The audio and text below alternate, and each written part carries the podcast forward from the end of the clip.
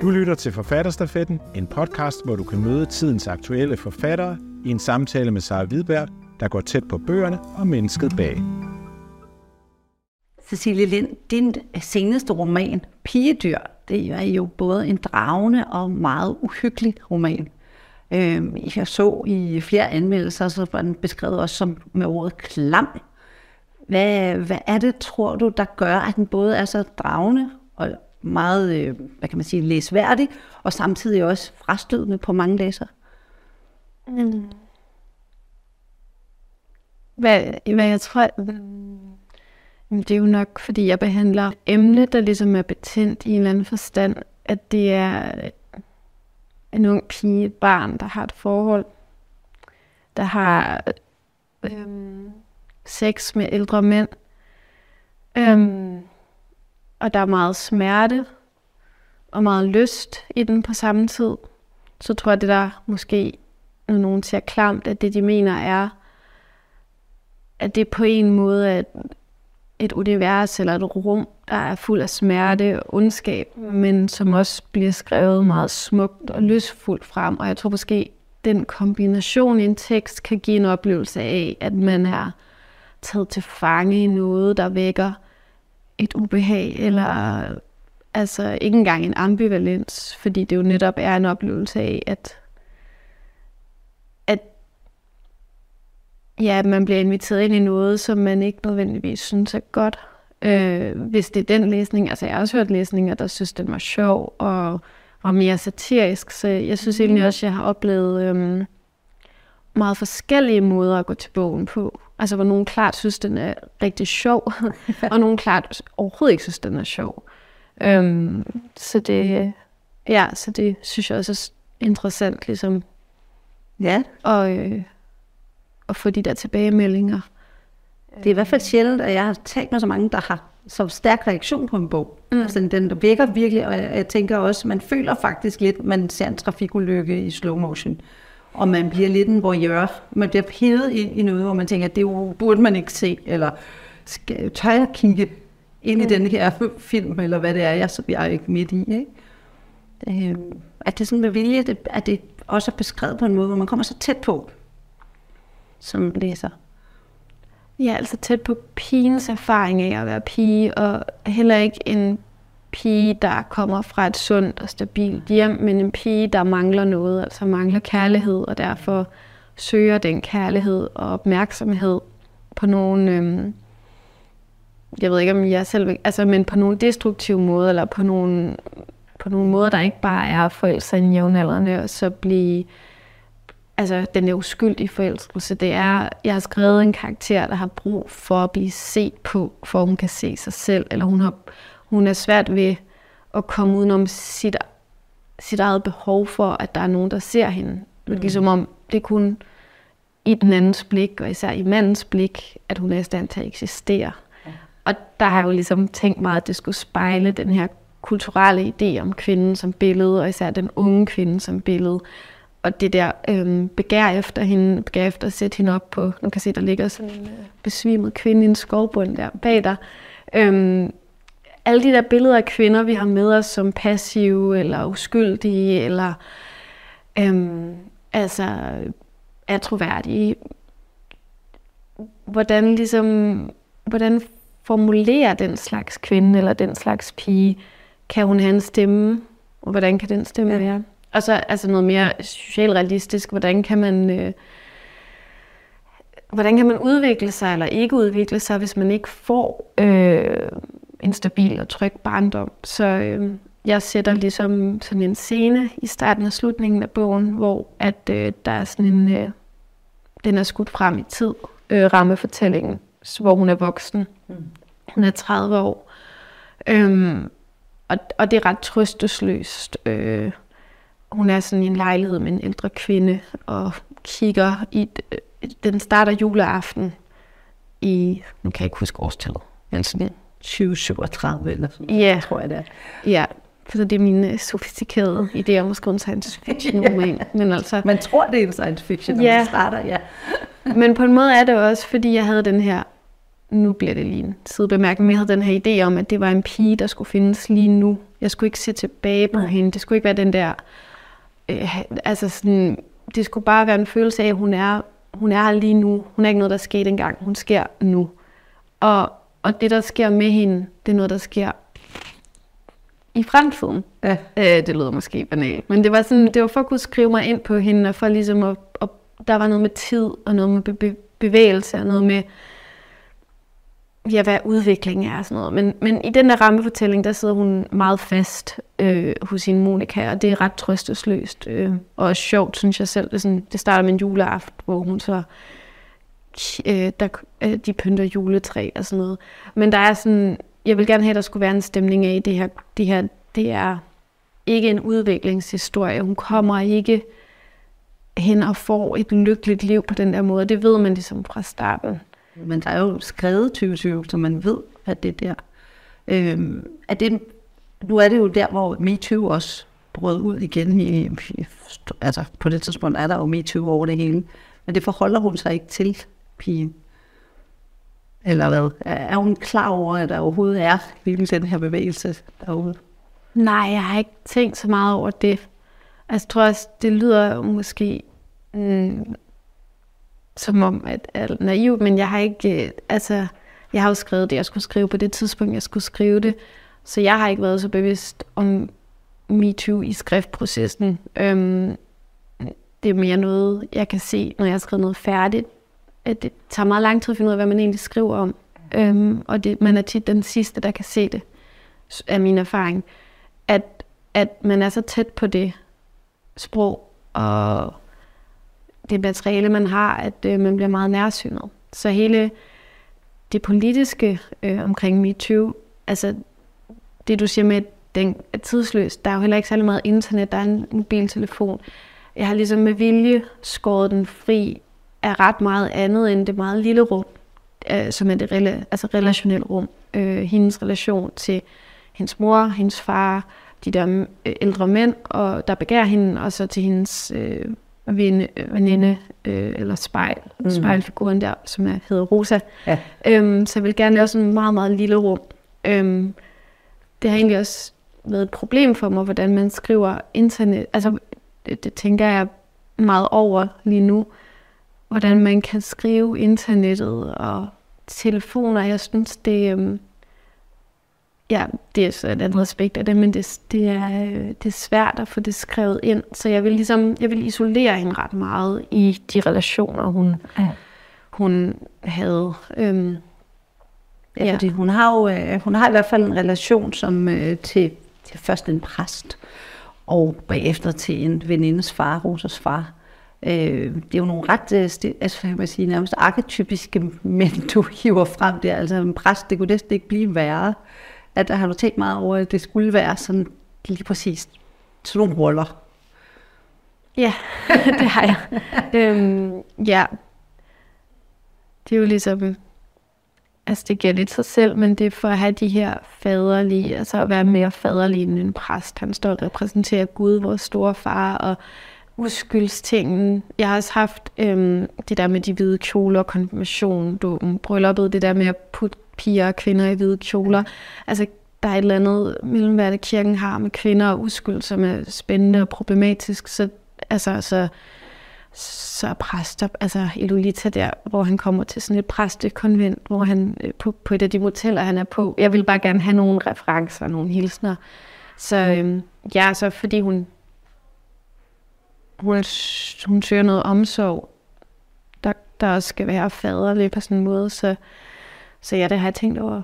Jeg har også, øhm, når jeg skulle snakke med dig, fordi jeg har mere end jeg plejer at tale en del om den her bog, så tænkte jeg, hvad jeg ligesom kunne sige, som jeg ikke har fået sagt, men øhm, jeg har set mange film, imens jeg skrev den her bog, øhm, fordi der er et eller andet med billeder, øh, der gør det mere brutalt, øh, når man skal når man skal kigge på en pige. Altså, jeg har øh, altså tænkt på den film, der hedder Viseverden, øhm, som jeg ligesom kom i tanke om, mens jeg var i gang med at skrive den her bog, som er sådan en film fra 2012, øh, instrueret af Katrine Wiedemann, med manuskript af Kim Fubs Åkesson, tror jeg, man siger.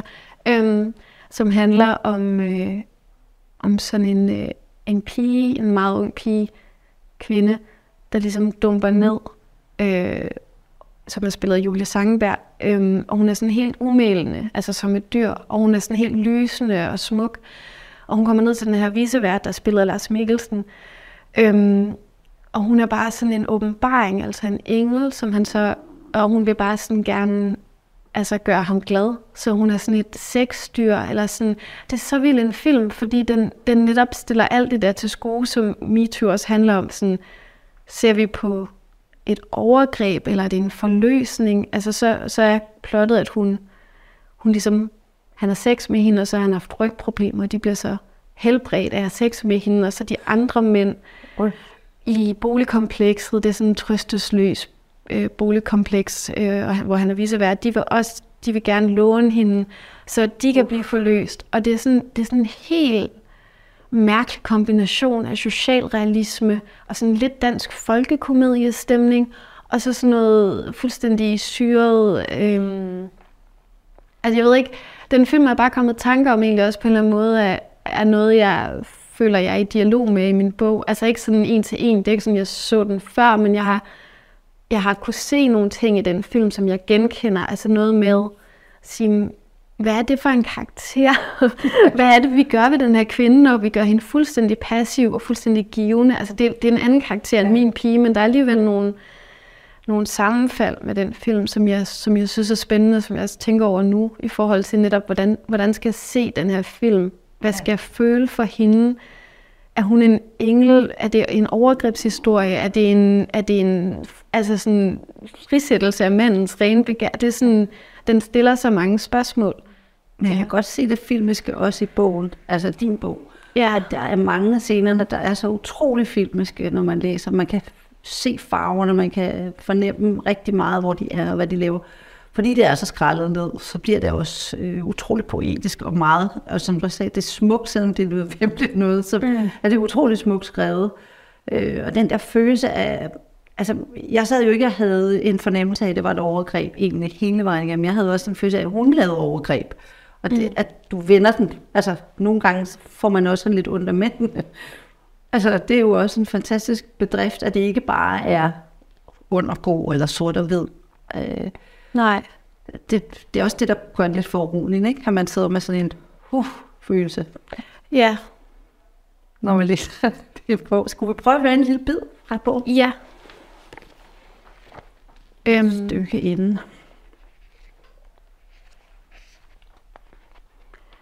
Ja, det er sådan en tale, hun ligesom, hun holder.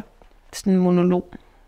Øh, jeg kan kun begære, hvis jeg ved, jeg er begæret. Mit begær opstår først, når jeg er overbevist om, at jeg er smuk nok til, at en mands begær kan rettes mod mig. Så længe jeg ikke har vidsthed for min skønhed, kan jeg ikke føle lyst. For at føle lyst, må jeg lyste mig selv med en andens øjne, mandens.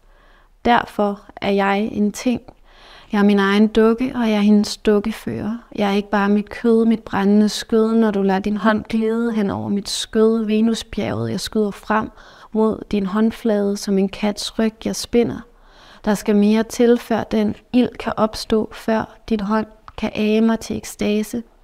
Jeg er mine kolde øjne, der måler mig. Hvordan skal jeg forklare det? Jeg er tavs nogle sekunder, jeg gestikulerer ned mod dukken. Mine spinkle sølvarmbånd klirer mod hinanden. Jeg bliver i hvert fald ramt af det der, når jeg hører det. Ja, hun, øh, og hun sætter virkelig ord på noget, som er ret uhyggeligt. Ja, det er ret uhyggeligt, synes jeg, som kvinde, at vokse op som kvinde. Og øhm, ja, lære at se på sig selv, før man lærer at se på den anden. Ja.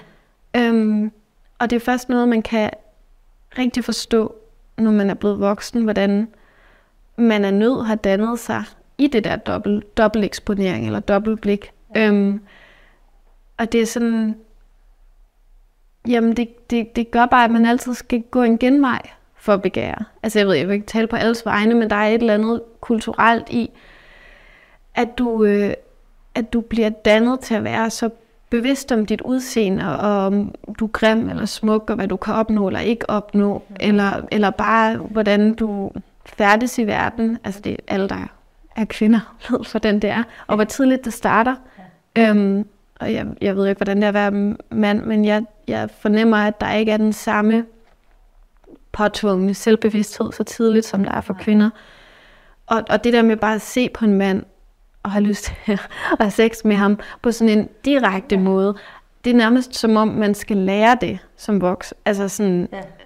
Jeg ved ikke, men sådan, det, det er som om den der, mm, ja, det der direkte vej, øh, der er bare en anden, øh, ja, altså noget genstridigt og... Ja. Mm. Men det er det, du altså, i den der bog virkelig rører ved. Øhm, en anden ting, som hun jo også har, det er jo, at hun har en konkurrence kørende med, med Rosa om, hvem der kan blive tyndest. Altså, en smuk krop er en tynd krop, mm. og man skal helst være så tynd som muligt. Og yes, jeg er tyndere end de andre. Øh, der ligger sådan et spor med, med spiseforstyrrelse også i romanen.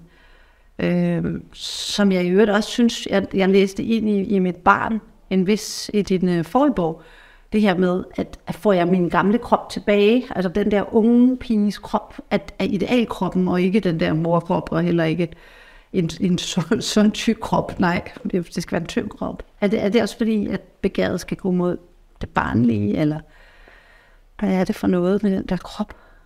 Jeg tror, mm, jeg har tænkt over også noget karikatur af det mandlige og det kvindelige i det der, at, at kvinden skal være passiv og blid og modtagelig. Mm. Næsten et barn. Ikke ja. helt, men næsten. Og man skal være handlekraftig, øh, have penge, have status. Altså de, de to idealer kan jo nærmest ikke sameksistere i tid, hvis, hvis man sætter det på spidsen. Øhm, så der er noget med den der barnekvinde eller kvindebarnet. Mm. Øhm, der er sådan noget, jeg har, altså, som er banalt, men som er åben, åbenlyst, og som man er nødt til at tale om, det er, hvor, altså, øh, hvor unge modeller kan være, når de går catwalk, så ikke bare hvor unge de er, men at de også præsenterer tøj, som, som ingen teenage-pige nogensinde vil have råd til. Så der er altså nogle modsigelser i billedet af, hvad en succesfuld og stærk kvinde skal være. Fordi altså nu, jeg tænker, de er blevet bedre til at bruge ældre modeller. Jeg tænker også, at tiden er anderledes, end, end da jeg var teenager. Der var der meget det der tyndhedsfokus. Mm. Øhm, og jeg fornemmer, at der er sket en masse godt med det øh, på unge med det. Jeg har ikke nogen idé om. øhm, men, sådan, men, men der var bare... Øhm, ja, sådan, sådan en mærkelig selvudslættende æstetik, som jo igen også en helt almindelig kvindelig erfaring, at ligesom mænd drikker, så tror jeg, at kvinder kan sulte sig som en overlevelsesstrategi eller en øh, kontrolstrategi. Så i den her fortælling om en kvinde, der er et barn, og et barn, der er en kvinde, der er også den bestræbelse på at blive til ingenting. Okay. Hvis man bliver til ingenting, så kan man eksistere. Altså sådan, ja, det, det lyder meget abstrakt måske, men jeg, ja, men jeg tror, det var noget med også det der med, det helt passive, og det helt handlekraftige, og det hjælpeløse, og det... Ja. Det, det er i hvert fald øh, noget, der går, går langt, og også i forhold til moren. Der er jo en mor i, i romanen, som ikke er sådan særlig rar. Og der, der, der ligger ligesom sådan en ulmer, en eller anden, er det jalousi måske mod, mod pigen, eller altså du skriver et sted, det var så uhyggeligt, øh, jeg modtog en symbolsk lussing siger øh, jeg, ja. ikke Saba, øh, og blev trøstet og trøstet og trøstet. Mor elsker straf, mor elsker trøst. Uh, altså, ja. Puh her, hvad er det for det forhold, de to til hinanden, ikke? For der er jo en voksen kvinde der, mm. som heller ikke har det så godt. Nej, som ikke kan finde ud af at være mor, altså, og kan ikke, altså der er, øh, det jeg gør med den relation er også meget at lade moren opleve pigen som en trussel, øh, og sådan øh, lade hende, der er sådan et sted, hvor hun bemærker, tror jeg, at hun synes, præsten er smuk, og er sådan, hun, er ikke, hun er ikke bekymret for pigen, hun er mere bekymret for truslen fra pigen, så mm. det er jo sådan, ja, en ret øh, stedmoragtig mor, og sådan, men det er også, øh, ja, det er ikke så rart for hende, den pige i den bog. Ja. Det er det ikke. Og det, moren har jo selvfølgelig ligget under for det samme som, som hun har. Altså, mm. Det er jo sådan en, en, en kvinde, der så er blevet ældre. Jamen, og det er det, ligesom, det, det brutale i, at det begær efter den pige, det er så flygtigt. Altså, det er jo også Lolita-fortællingen, der hvor hun er udvasket, og han er, altså som 17-årig er hun ligesom, der er hun bare færdig, og moren der har han kun foragt til overs for, så der er også det der brutale i kulturen af, hvor hurtigt, at det er som om, der er den der afblomstring. Og så er det sådan, om det er noget, man finder på, men, men det, det er jo øhm, sjovt at blive 30, man ligesom både er meget ung og meget gammel på samme tid. Det bliver spændende, hvor dit forfatterskab at bevæge sig hen efter den her bog. Det er jeg meget nysgerrig på i hvert fald. Tak skal du have, Cecilie. Du har lyttet til Forfatterstafetten, en podcast produceret af Forfatterweb. Find flere samtaler der, hvor du henter dine podcast.